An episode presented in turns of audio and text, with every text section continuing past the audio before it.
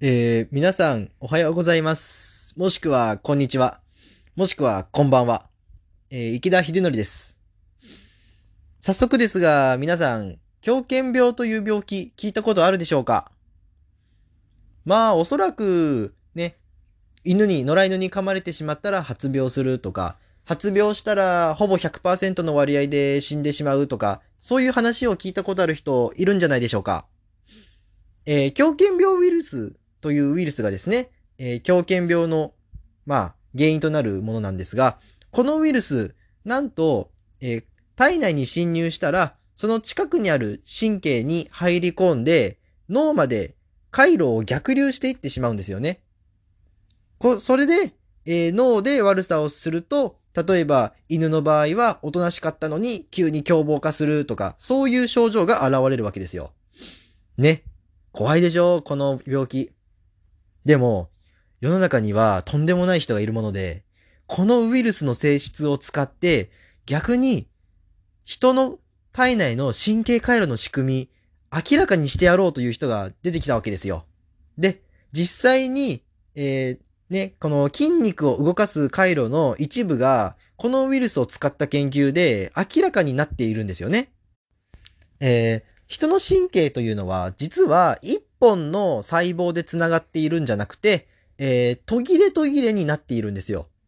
で、狂犬病のウイルスっていうのは、この途切れ途切れになった部分のつなぎ目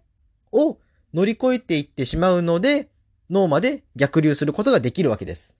まあ実験の時はね、この狂犬病のウイルスそのまま使うんじゃなくて、えー、まあ簡単に言うと、狂犬病ウイルスの、まあ遺伝子をいじったりとか、あとは他のウイルスの助けを借りたりしてね、えー、光るタンパク質を狂犬病ウイルスに作らせて、なおかつ、つなぎ目を1回しか超えられないようにしたんですよ。ね、こうすることで、まあ、ある神経細胞と、えー、その直前の、えー、逆流していったその直前の神経細胞のつながりがわかるようになったんですよ。ところが、これだけじゃ終わらないんですよ。えー、神経のつながりだけじゃなくて、なんと、その回路の機能まで、えー、狂犬病ウイルスを使って明らかにしちゃいました。まあ、これまたね、遺伝子をいじって、えー、その結果、まあ、ある特定の合図を出すと、えー、ウイルスが今いる神経回路を働かせることができるというようにしました。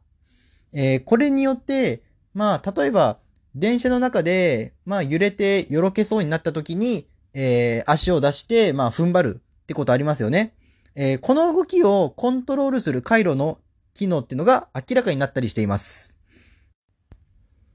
まあ、これからの時代、狂犬病ウイルスっていうのは、ただの恐ろしい代物で終わるんじゃなくて、まあ、先ほど紹介したように、え、逆に研究の道具として利用してしまう時代とも言えるんじゃないでしょうか。えー、これで池田の話は以上です。えー、それではまたどこかで。